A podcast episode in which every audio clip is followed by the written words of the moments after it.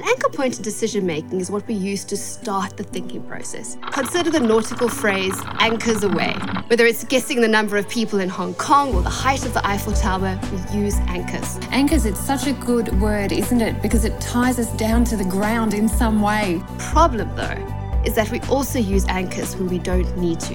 In the interest of science, we decided to hit the streets of Cape Town and see if we could replicate the experiment. Multiple choice surveys are also fraught with anchoring bias examples. It's used all the time by real estate agents, car salesmen, investment brokers, and supermarkets. We use the term the anchored investor.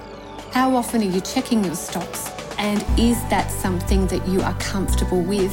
Flip that chart upside down, breathe slower, you're being presented with a number and then asked to make a decision with it, be assured that you're being tricked into a behavior that is most likely not in your best interest.